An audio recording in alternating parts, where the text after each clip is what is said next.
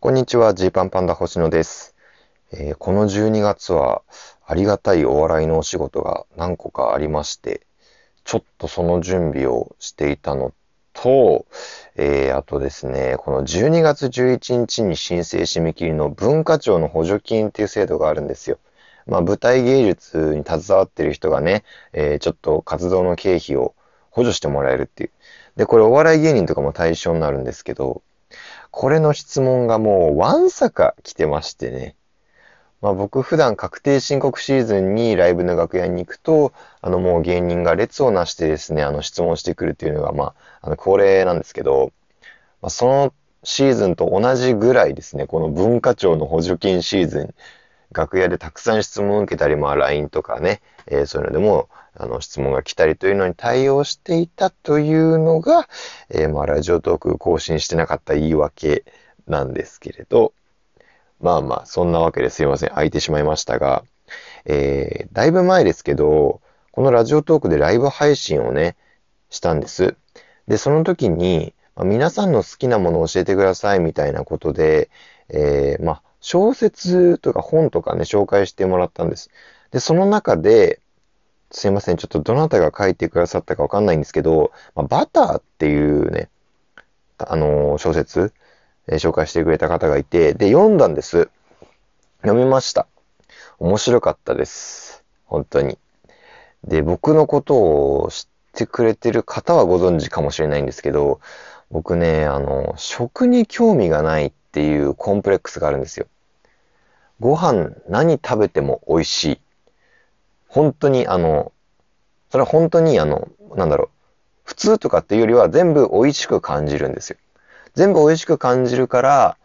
えー逆に言うと何食べても採点が100点満点中100点出ちゃうので、えー何でも良くなっちゃうって。だからその先輩にご飯何食べたいって言われた時も、この非常に迷うと。本当に、本当に何食べてもいいんだよな、何でもいいんですっていう、その心からの何でもいいですが出てしまうという、ね、コンプレックスがあると。で、このバターっていう小説は、まあ、えー実際の事件を元にして書かれているんですかね。柚木麻子さんっていう小説家さんの作品ですけれど、まあその事件に絡んでるんですけど、結構メインテーマとしてね、まあタイトルにもうバターって入ってるくらいですから。メインテーマとして食事、食に関するもの結構出てくるんです。で、まあすごくざっくり言ってしまうと、そのまあ、貪欲にね、その健康志向とかそういうのを抜きにして、貪欲に、えー自分がもう欲しているものを食べるということについて結構ね書かれてるんですよ。だからその食べ物のね、あの、なんだろうな、レシピに関する部分だったりとか、この食べた時、この一品を食べた時の味わいみたいなのを書かれてる描写っていうのが結構いろいろ出てくる。食がメインテーマにもなってる、えーお話なんですよ。で、これ読んだ時にこうね、主人公がもともと僕みたいにね、あの、食にあんまり興味がない人なんですよ。で、その人がちょっといろんなことをきっかけに、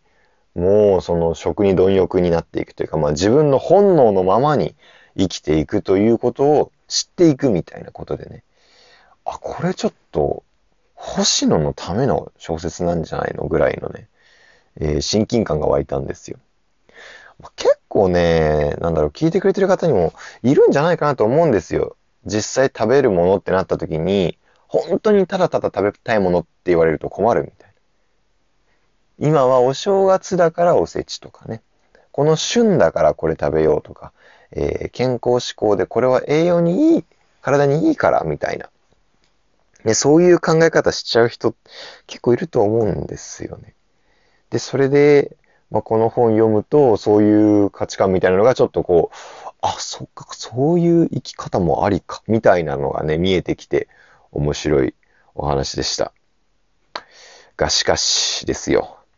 まあ、それ読んだのがもう1ヶ月半とか前ですかね、2ヶ月ぐらい前。で、そこからね、あの、本能のままに生きようと思うんですけど、まあ、なかなか難しい。まあ、そのいいものを食べてないっていうのもあるのかもしれないですね。その本の中にも出てきますけど。本当にいいものを食べれば、こうガッとこう感性がこうね、豊かに開いていく感じになるのかなとかも思いつつも、まあでもちょっとね、根本、そもそも僕という人間がですね、こう何に興味があるんだっていうのをね、ちょっとこう振り返ってみたんですよ。ね。で、まあこのクリスマスシーズンじゃ、クリスマスシーズンじゃないですか。やっぱクリスマスプレゼントとかって、まあその自分の興味とかのね、まあ一個の象徴になるのかなって思うんです。何が欲しいとか、今までちっちゃい頃とかサンタさんに何頼んでたかみたいな。ちょっと振り返った時にね、えー、やっぱり小学生とかの時ってカードゲームとか、ゲームキューブとかね、僕らの世代だと。そういうものが多かったなと思うんです。ね。で、でも今思うとそれって一個のコミュニケーションツールなんですよね。そのプレゼントで、じゃあなんだろう、僕はね、えー、まあ遊戯王とかじゃあ、遊戯王カードとかもちろんやってましたから、遊戯王カードの会話デッキが欲しいみたいな。で、サンタさんが会話デッキくれるみたいな。で、なんか知らないけど、おばあちゃんも会話デッキくれちゃって、会話デッキ2個あるみたいな年があったんですけど、まあ、その、会話デッキっていうのは、僕がその会話セット好きみたいなね、えー、キャラクターが好きみたいなのもあるけども、それよりもやっぱり友達とそれで遊ぶってことが大事なわけじゃないですか。で、ゲームキューブとかもそうですよね。まあ、僕自身がむちゃくちゃゲーム好きだったかっていうと、多分今そんなね、ゲームやってないんで、一人でゲームやったりしないんで、そこまでだったんですけど、友達と遊びたいから買ってるみたいな。そんな感じだったわけです。で、そこからだんだん中学、高校、大学ってこう大人になっていくにつれて、多分人って、こう自分はこれが好きみたいな。他の人がどうかはあんまり関係なくて、えー、とりあえずこういう趣味が、みたいなのがね、出てくると思うんですよね。だから、あのー、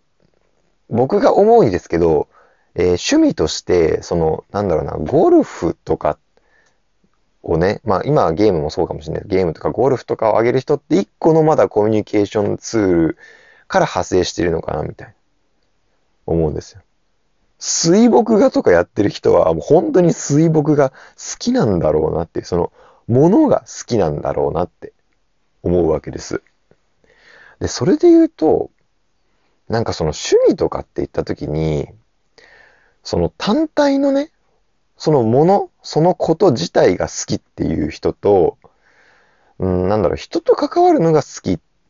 ていう、そっちに興味がいく人といるのかな、みたいな。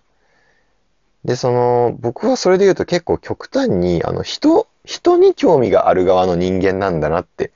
思うんですよ。だから、えー、まあ食に興味がないみたいなのはまさにそれで、その自分が何かを食べて美味しいっていう感覚って、ちょっとまだ弱いんです、多分。でさ、そのラーメンめちゃめちゃ好きな人ってもうラーメンばっかり巡ったりとかするじゃないですか。で、行列並んだりとかさ、してさ、ほんと不思議なんですよね。その行列並んでる人がさ、こうなんか事務作業みたいにこう、なんだろうな、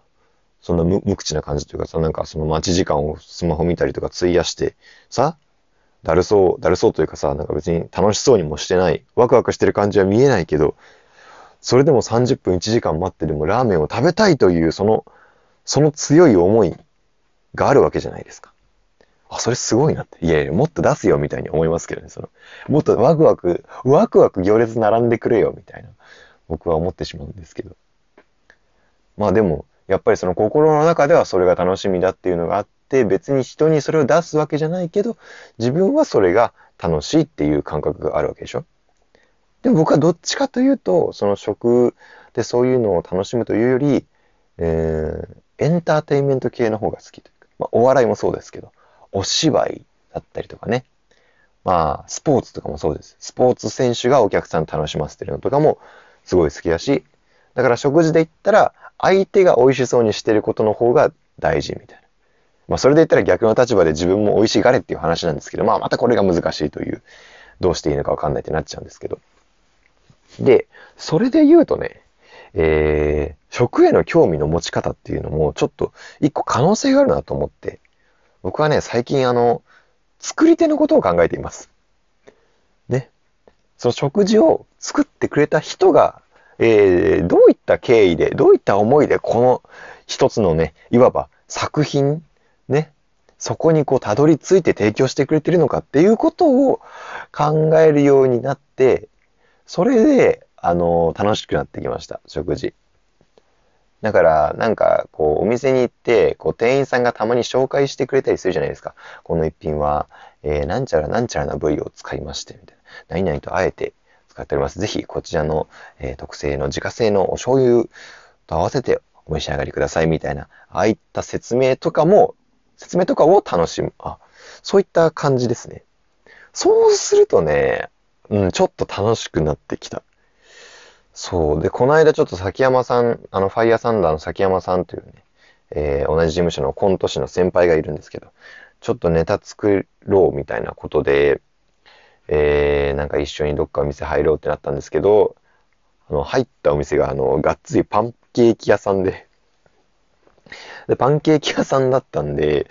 まあなんだろう、そのお茶するだけじゃちょっとあれかみたいなことで、崎山さんがいいよ、おごるよみたいな感じで、食べたきゃ食べな、みたいな感じで、ね、パンケーキをこう、ごちそうしてくれまして。すごいプレートよ。しっかりでっかいの。1枚2000円とかする。すごいですね、パンケーキって。僕多分パンケーキってその時初めて食べたんですけど。もちろんね、味はもうすぐ100点出ちゃうから味100点。で、プラス、やっぱりあの彩りで楽しませてくれようとする雰囲気。えー、エンターテインメント性あってすごい良かったなというふうにね、えー、思いました。あ、で、ちょっとそのパンケーキ屋さんの話もう一個あるんでね、ちょっともう一個取ろうかなと思います。ありがとうございました。換気しますね。はい、一旦換気します。